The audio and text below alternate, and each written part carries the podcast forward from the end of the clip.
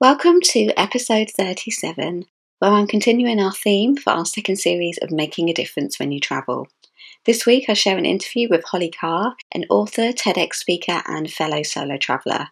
This insightful interview covers so many layers of making a difference.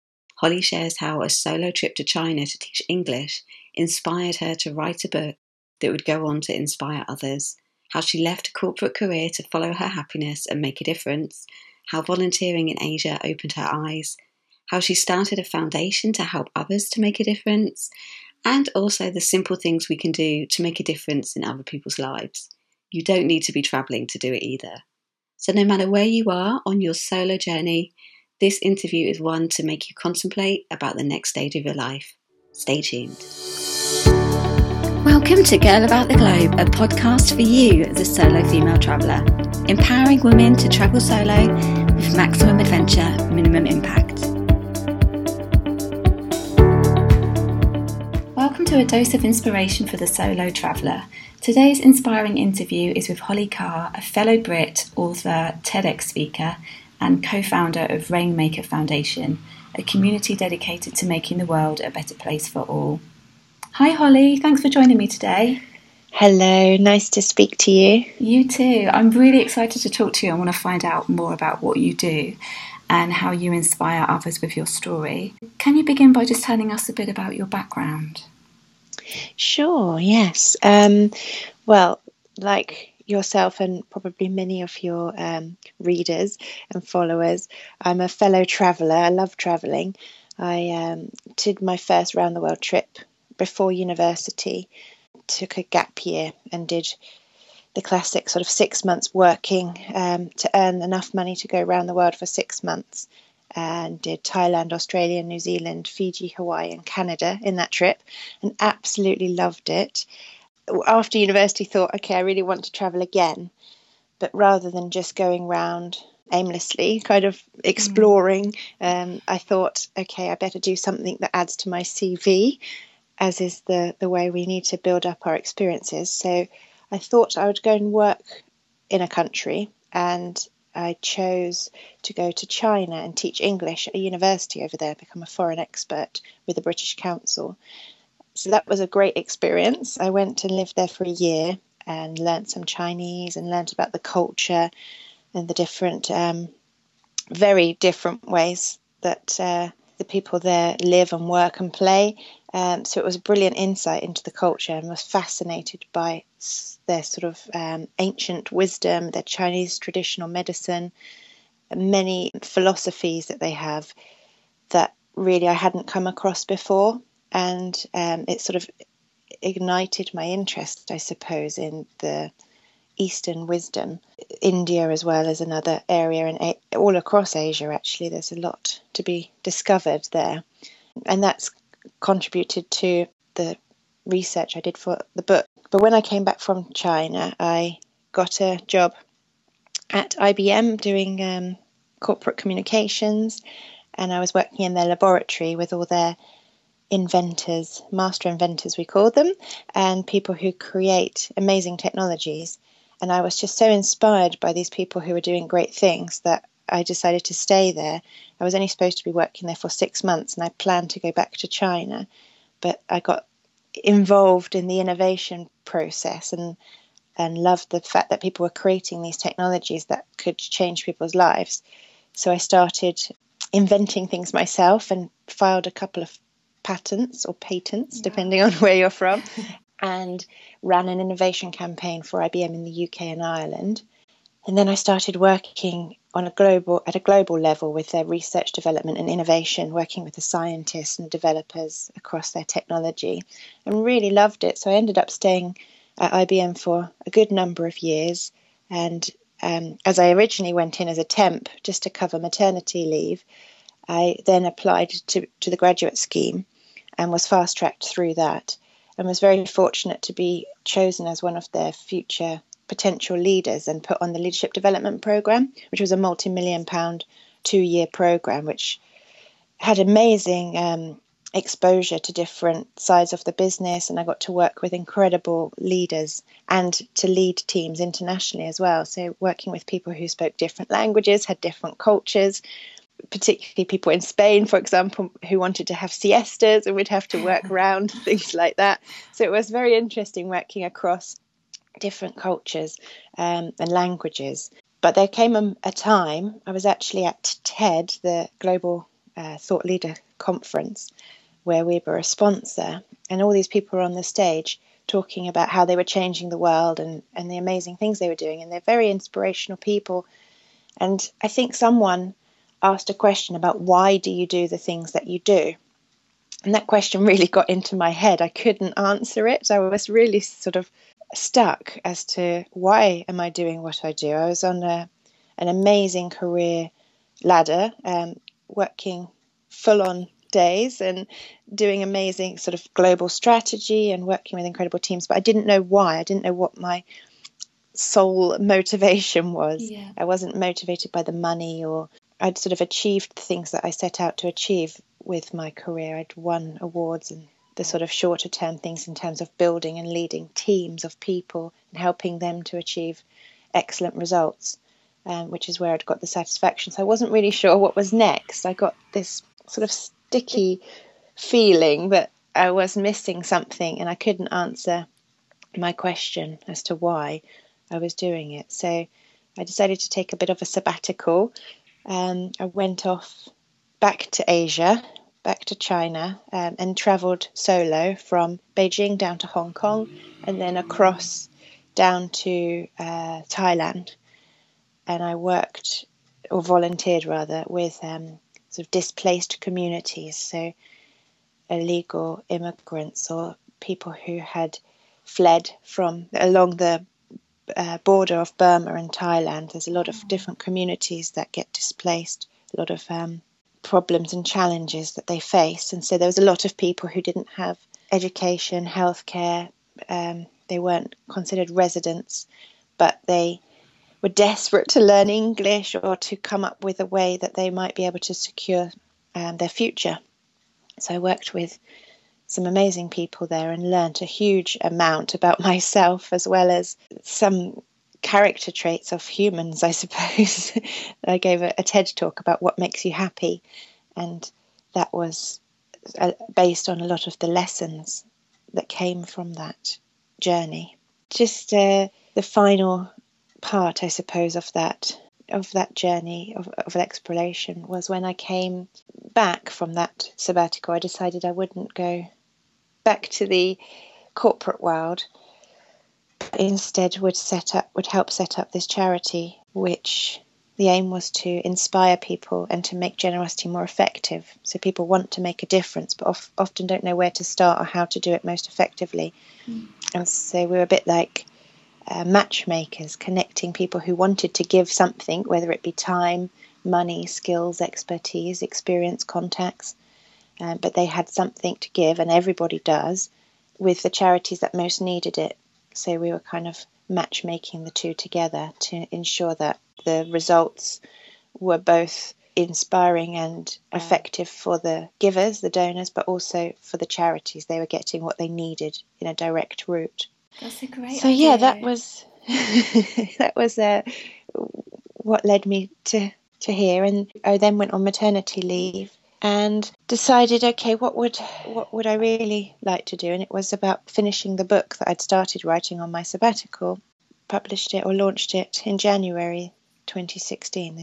It's been a gathering together of lots of different insights that I came across and putting it into hopefully something that's easily accessible and easy to read for people to experience themselves. Yeah. Hopefully learn something. yeah, I just read your book actually. Congratulations on getting it published. Thank you. How, how much of the story actually mirrors your own personal story? Because I know that you cover China within the book as well, and it's also about a lady called Jessica who feels unfulfilled in her corporate life. Would you say that there's elements of you within within the story? It's a good question. One lots of people ask me. Um, Yes, I definitely draw on my own experience within the book, and particularly when she goes to China. I actually went back through my journals. I used to write every day and looked at how I was describing things and the overwhelming feelings that I felt.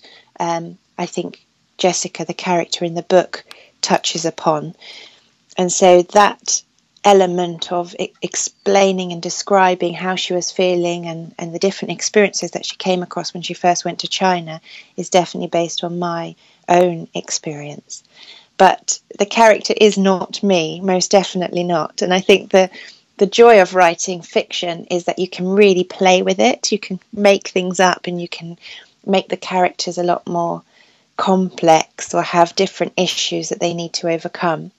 And so I had a bit of fun creating the character of Jessica, and she uh, she does have challenges. She's definitely not perfect, um, and she has kind of her own unique qualities, let's say, which I don't share. I have never had some of the experiences that she's had, um, the infatuations that she's had. I've never experienced myself, but um, it was great fun to write about her because sometimes when you observe other people, you can think, "Oh, that's interesting. I wonder why they did that," and it kind of I think because I studied psychology as well, I'm always interested in people and why they might do things and what their motivations are. So I drew on different observations I'd had of people as well um, in the workplace and how they may um, have added to the, the character of Jessica. So I'm hoping she's someone that people can relate to, but she's also someone who does have things she has to overcome um, inside herself as well as outside herself. And your book is called An Invitation to the Life of Your Dreams, isn't it? And I'll put a link under the interview as well to your book. Yes, oh, thanks. Yeah, it's um, it's hopefully the, well, the plan is to have a series of three. So this is the first one, and it's very much the invitation. It's an introduction and gives a flavour of lots of different perspectives. Um, it's not a kind of set philosophy. It opens up. There's things that people will know lots about, like yoga and mindfulness, but there's also elements in there of things that maybe people wouldn't know so much about, like Tui Na, which is a traditional Chinese acupressure massage, or Qi, which is the vital life force, the energy that flows through us, chakras, things like that. So it's really um, a sprinkling of lots of different Eastern flavors. Um, the plan is that the next two books will then grow with the character and will delve even deeper into her journey of finding herself and finding her f- her sense of fulfillment and purpose in life. And so, yeah, there'll be a few twists and turns in the plot as well. so I'm looking forward to that. To be continued. Yes, absolutely. so I'm, I'm really interested to know what drew you to China initially. Because uh, I, I guess a lot of people go to India looking for spirituality, and China might not fall within that initially. So I just wondered what was the appeal for China? Mm. Well, I think first of all, I love a challenge. So I saw China as a, a challenge, mainly from the language point of view yeah. and how different the culture is. So I wanted to experience something that was really very removed from my day to day. I'd already travelled to America and Australia and New Zealand and countries that speak English, so it's a lot easier. And I wanted to go somewhere where, you know, people do think of Mandarin or Cantonese as quite a difficult language to learn, and it's a very different culture. So I enjoyed learning about that. Um, and also, I wanted to teach, and I went with the British Council, and they have lots and lots of different countries, but a lot of them you had to know the language before you arrived, whereas China was one of the few places where you could go without a background in the language and they gave us intensive Mandarin training as well as teacher training for the first three weeks um, in Shanghai. And there was a great moment where we were learning Tai Chi, and there was about 90 students, and we were all in a field doing Tai Chi, and the locals just came and gathered around and were laughing so much. I think they found it hilarious that we were all trying to balance, and we didn't really know what we were doing, but it was um, a, a really good initiation, I suppose, into a culture that is so rich and so diverse, and that I think you could spend a long time studying. But just going and, and being in amongst it is a great way to experience it and not knowing the language. So I'd studied um, psychology and English literature and became a communication professional, communication specialist, and actually going to China, like Jessica in the book, you're, you're stripped of all your communication abilities. You can't mm-hmm. read, you can't speak, you can't write, you can't understand what people are saying. And so it does kind of place you into a, a scene whereby you have to rely on your other senses. So it does heighten how you see everything else because you don't have the familiar to fall back on. So I did really enjoy uh, the differences as well as learning as much as I could while I was there for survival more than anything, how to get around and order food and things like that. Yeah. Because it is a completely different culture, isn't it? I know when I went to Beijing, I felt very overwhelmed when I first got there. And mm. did, did you ever feel that, like, thinking, "What am I doing?" Or how did you feel when you when you first arrived? Was it a bit of a, of a culture shock? Definitely, yeah. Um, I think throughout the whole time I was there, you you have there's so much going on. There's so many people, and there's so many differences that it's um, it's it can be overwhelming, but it's very stimulating as well. Yeah. But I was re- reading through my journals when I was writing the book, and I realized I kept using this one particular word to describe everything, and it was crazy. Everything just seemed crazy. The, the traffic, the people, the buildings, in spectacular buildings, just stunning. But it was so far removed from what I was used to that it, it did just all seem like crazy in a good way. But it was um, a real eye-opening experience, and and definitely there are always times where you're kind of thinking, "Gosh." where am I? I'm so far from home. Yeah. But at the same time, you love it. And I know in your book that I've also read, which is excellent, you talk about how, as a solo traveler, you you do have moments where you feel, oh gosh, what am I doing? And is should I be doing this? And everyone is going to have those moments of thinking through what they're doing. But equally, I I always found that the hardest things or the most challenging things were always, always the most rewarding.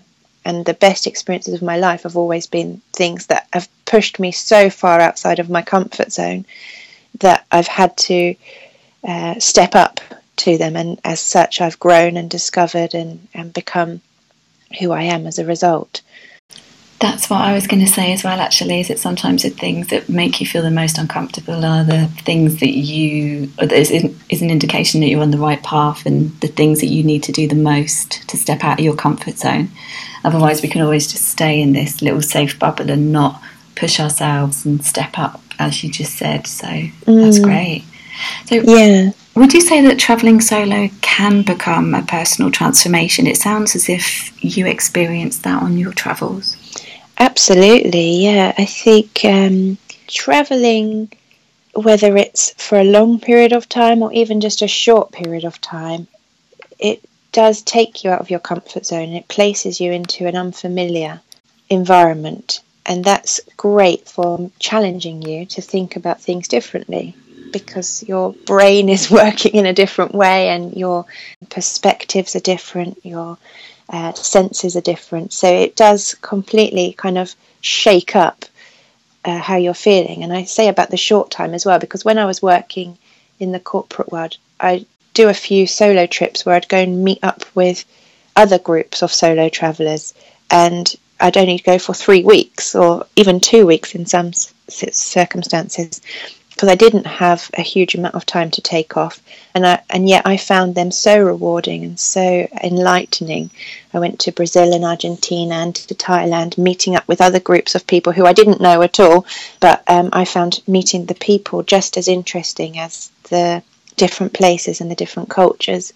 So I have a lot of friends who haven't been able to take a year off or a three month sabbatical as I did and, and feel where they may be missing out. And actually, I try and encourage them that they can still get the values and the benefits of travel in a shorter kind of normal, mm-hmm. what you'd class as a normal working holiday, a couple of yeah. weeks off, um, but just putting themselves outside of their normal day to day and going off and having a little adventure and an, an, an exploration. Um, will ignite their interest as well. And also with the book that I've written, I hope that that will be like a little sabbatical for the soul. So you can read it and actually go on a journey just by reading it. So you don't even have to put yourself in the situation if you don't have the time. But it, I would love for people to feel inspired to then go off and do their own discovery and their own um, exploration of, to- of topics or areas or places that might interest them and resonate with them. True, I think it will. I think it will inspire people, especially to go to China as well, because you painted such an amazing picture of China, and it might be a country that people haven't considered before. So you might have opened people up to a different destination. Yeah, well, Huangshan, which is uh, translates as Yellow Mountain, which uh, features in the book, is spectacular. Is as beautiful as I describe it, and it and it is a really impressive climb. You can do it in a day, but there is also a cable cart. a cable car, as I discovered when I climbed up it and then saw the cable car to get down. So, um, yeah, it is really beautiful. And the Chinese believe that you climb the mountain in order to find yourself. And that's what my character does in the book. So it's it's based on ancient philosophy as well as a sort of fictional story too. Do you think that a lot of people nowadays are on the treadmill and on a nine in a nine to five job and are feeling quite unfulfilled? Because you gave a very inspiring TEDx talk on what makes you happy, mm. and when I was watching that, it actually made me think differently about what I was doing. So, do you think there's a lot of people who are stuck in their own routine and aren't satisfied and deep down looking for something else? Yes. I mean, I, I can only talk from my personal experience, having been mm. through that journey. I definitely felt that I was running full pace on the treadmill, and it's very hard to take time out to ask yourself the big life questions when you're so busy just surviving really just there's always things to do and there's always projects and deadlines and things you've got to manage and equally, um, a lot of my mum friends now who are looking after children, they're constantly busy and they don't really have the time to sit and reflect on what makes them happy. But I think it's a great question to ask yourself yeah. every now and again, just to check in. It, it's so easy for us to be to fill our days.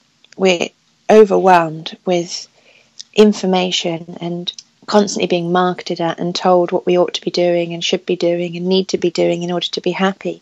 But quite often, those things aren't necessarily what makes us happy. Having the latest technology or gadgets or shoes and handbags ultimately doesn't fulfill what's deep inside us, asking to be inspired. And everybody has a different purpose and a different passion. And it is, I think, really important just to check in with yourself every now and again and think, okay, what is it that makes me feel really excited? What is it that ignites me, that makes me feel alive? And it could be dancing, singing, yoga, performing, writing. It, it could be all number of different things. But making time to do the things that make us happy is really important. And I don't think we put enough emphasis on that. We're so busy serving others and doing the things that pay the bills that it's hard to think, okay, no, actually, I want to make time, just one hour a week even, to do something that makes me happy. Um, it could be reconnecting with nature, but just taking the time to think about what it is that you really enjoy doing. And I think it comes down to mindset as well. So it's become much better understood this idea of mindfulness and being mindful about the present moment that we're in, but also about the thoughts that we have. And by thinking in a positive way, by thinking about what makes you happy, you can actually feel happier because you're thinking about something. So um, I've got a, a lovely quote in the book about what you think you become. Gautama Buddha and it's really true. If you're thinking about positive things, your subconscious mind will actually take you there. It doesn't know the difference between what's real and what's imagined. So you mm. can imagine, a, you know, if you're going to sleep, imagine a beautiful scene of lying on a beach relaxing, and your subconscious mind will actually think you're there. So it will give you that feel good sensation, release the endorphins and chemicals that you would get from actually being there. So there's all sorts of things that you can do to kind of mind over matter. Um, but what I found very interesting and what I shared in the TED talk were the two other elements of what makes you happy. And one is about generosity. So actually, it's very well known now and documented that people get a sense of happiness from helping others. So when you do a good deed, it makes you feel good. We're biologically programmed that way. And so by helping other people, you feel good. And also, if you see other people happy, then it makes you feel happy. So it's this virtuous circle of everybody helping each other. Um, and the third point I made in the talk was around actually feeling grateful. That's a huge yeah. uh, switch. It's a switch that you can flick. So you're not feeling happy, you can just take even 30 seconds or a minute just to think about what you feel really grateful for. And it can be anything from family, friends, or just the fact that you're alive and breathing, or uh, you have a brain to be thinking about the question. But it is a really simple thing that anyone can do in as little as 30 seconds, and it, it's like switching a light switch on, and it can just make you feel so much better instantly. So I found that very interesting in terms of um, looking at lots of different research and books and things, but ultimately I think it came down to those three things mindset, generosity, and gratitude. Yes. Do you think that your idea or your key to happiness can change as well? Because I know that in my 20s, what used to make me happy was traveling and it used to ignite my passion and being somewhere new and the new smells and the new senses and connecting mm. with locals. That used to be my number one passion and that would make me happy.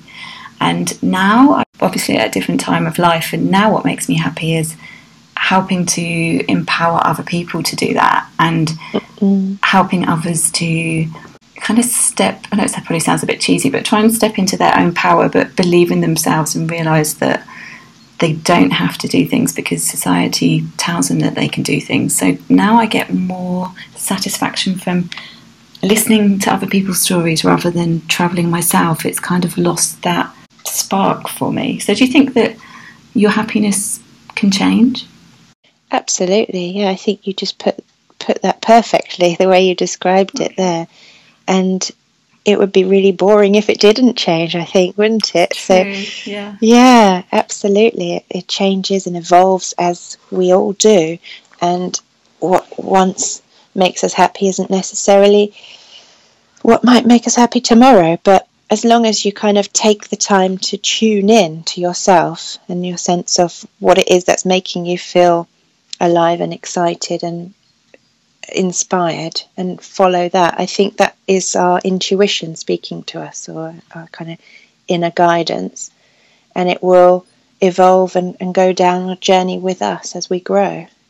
Yeah, so even if you do find yourself having made a decision and being on a certain path, you don't have to continue with that if it doesn't feel right to you anymore and your intuition is telling you something different, then it's time to have a, have a look at what you really want to do and maybe take a week away and get back in touch with yourself and think, okay, maybe this this isn't working and it's okay. I'm at a different stage and now what do I want to do or what's going to make me tick?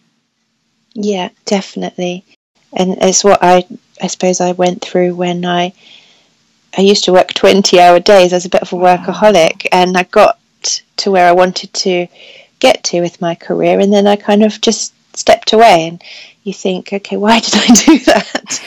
But it was what I wanted to do and it got me to to where I wanted to be. But you mm-hmm. can only ever be in the moment. You can't be in the past or the or in the future. So you've got to every experience makes you who you are. It brings you to the place and the person that you are in that one moment.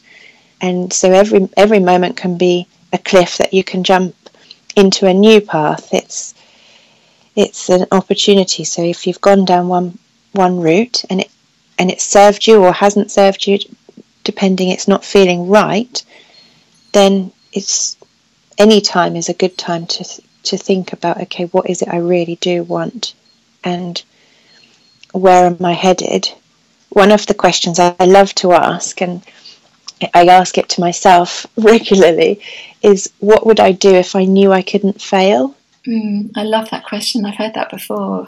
Yeah, yeah. it's it's a really good question because it it allows you the space to dream and imagine the ultimate lifestyle, if you like. So, what what could you do? You could do anything in the whole world. What would it be?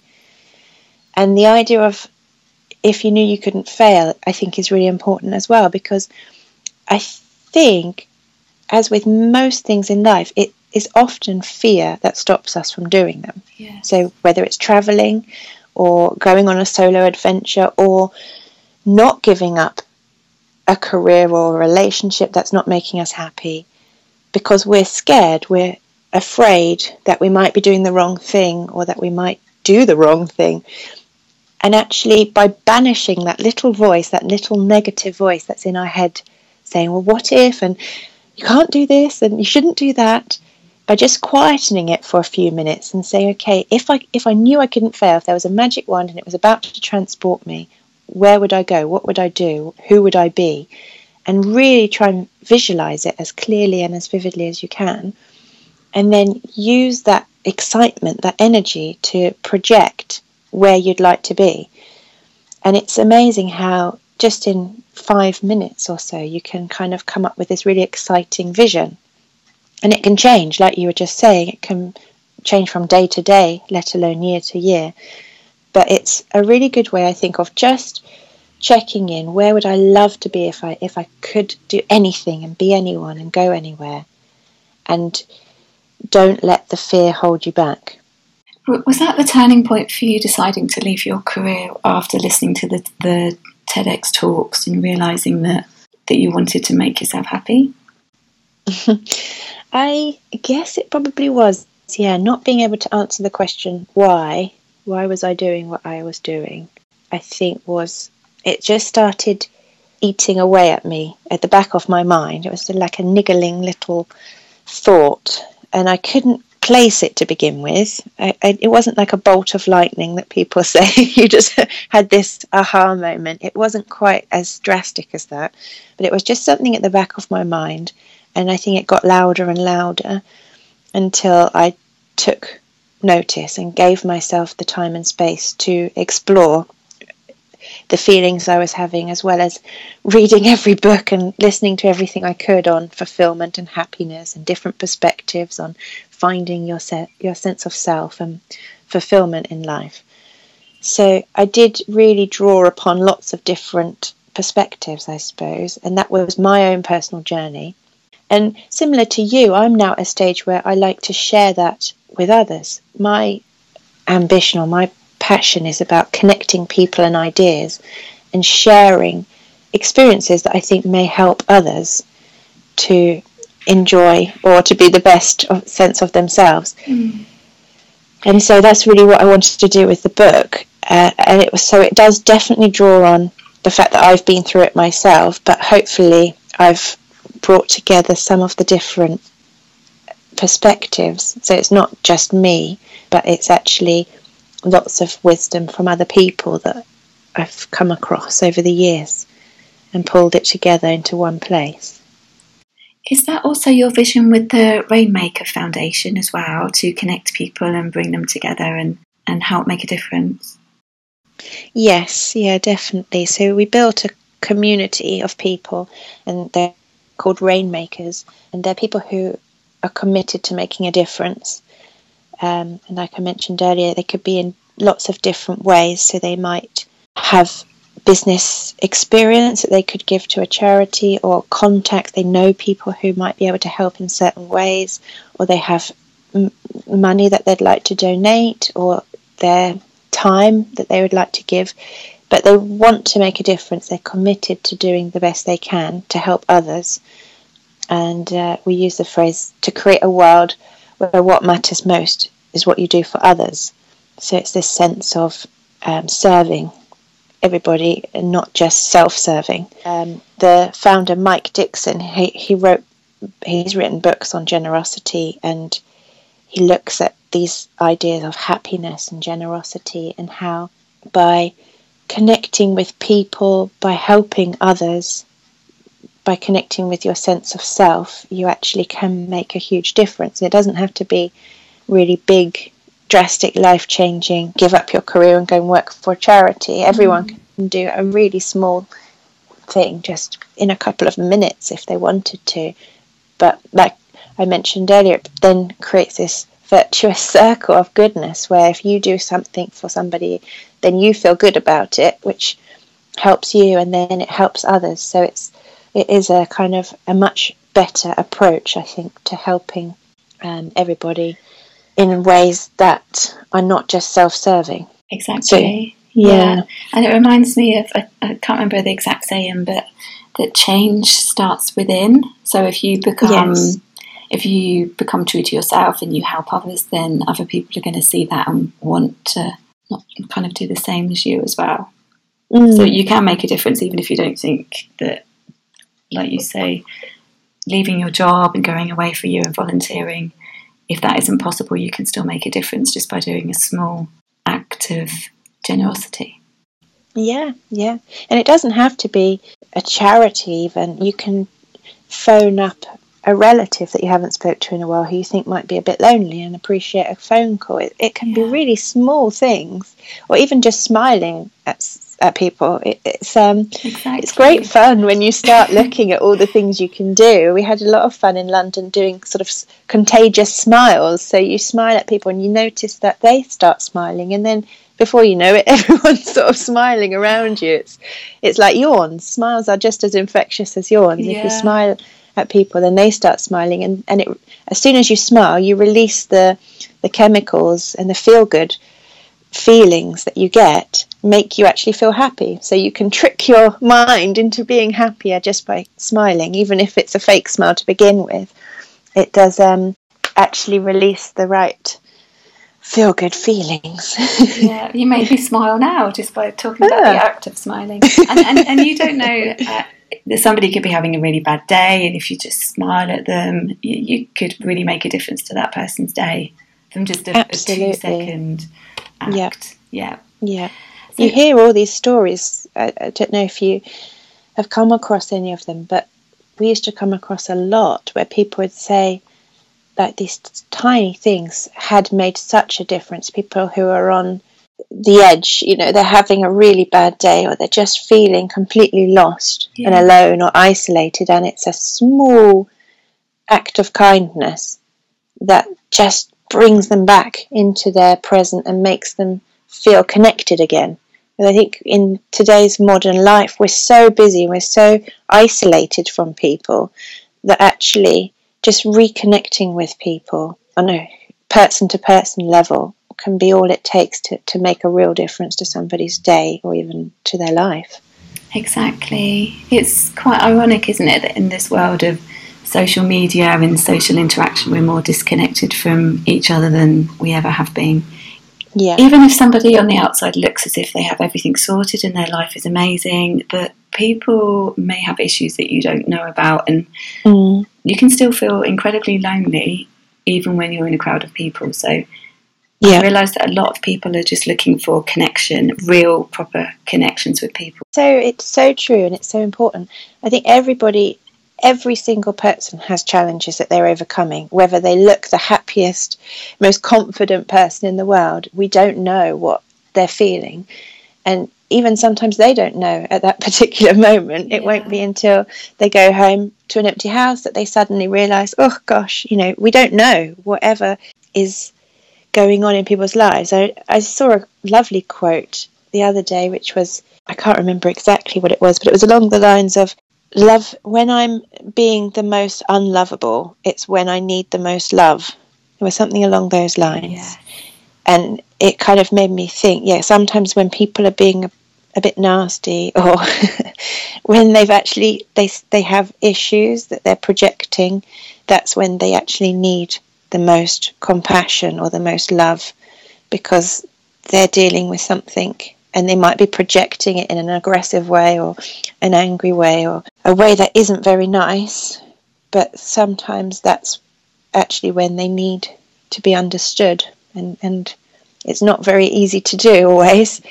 But um, I, I think of the Dalai Lama. what would the Dalai Lama do? yeah, and just live in the now, which is which is a huge lesson that solo travelers taught me actually, because you don't look at the day before. You you might have a rough idea of where you want to go the following week, but you're forced to live within that moment and be open to opportunities or new people. So it really helps align you again. What would you say to somebody who's thinking about embarking on a solo trip but is feeling scared or unsure? I would say do it, do it, do it. yeah, I think the idea of embarking on a solo trip can be really scary, it can be really daunting.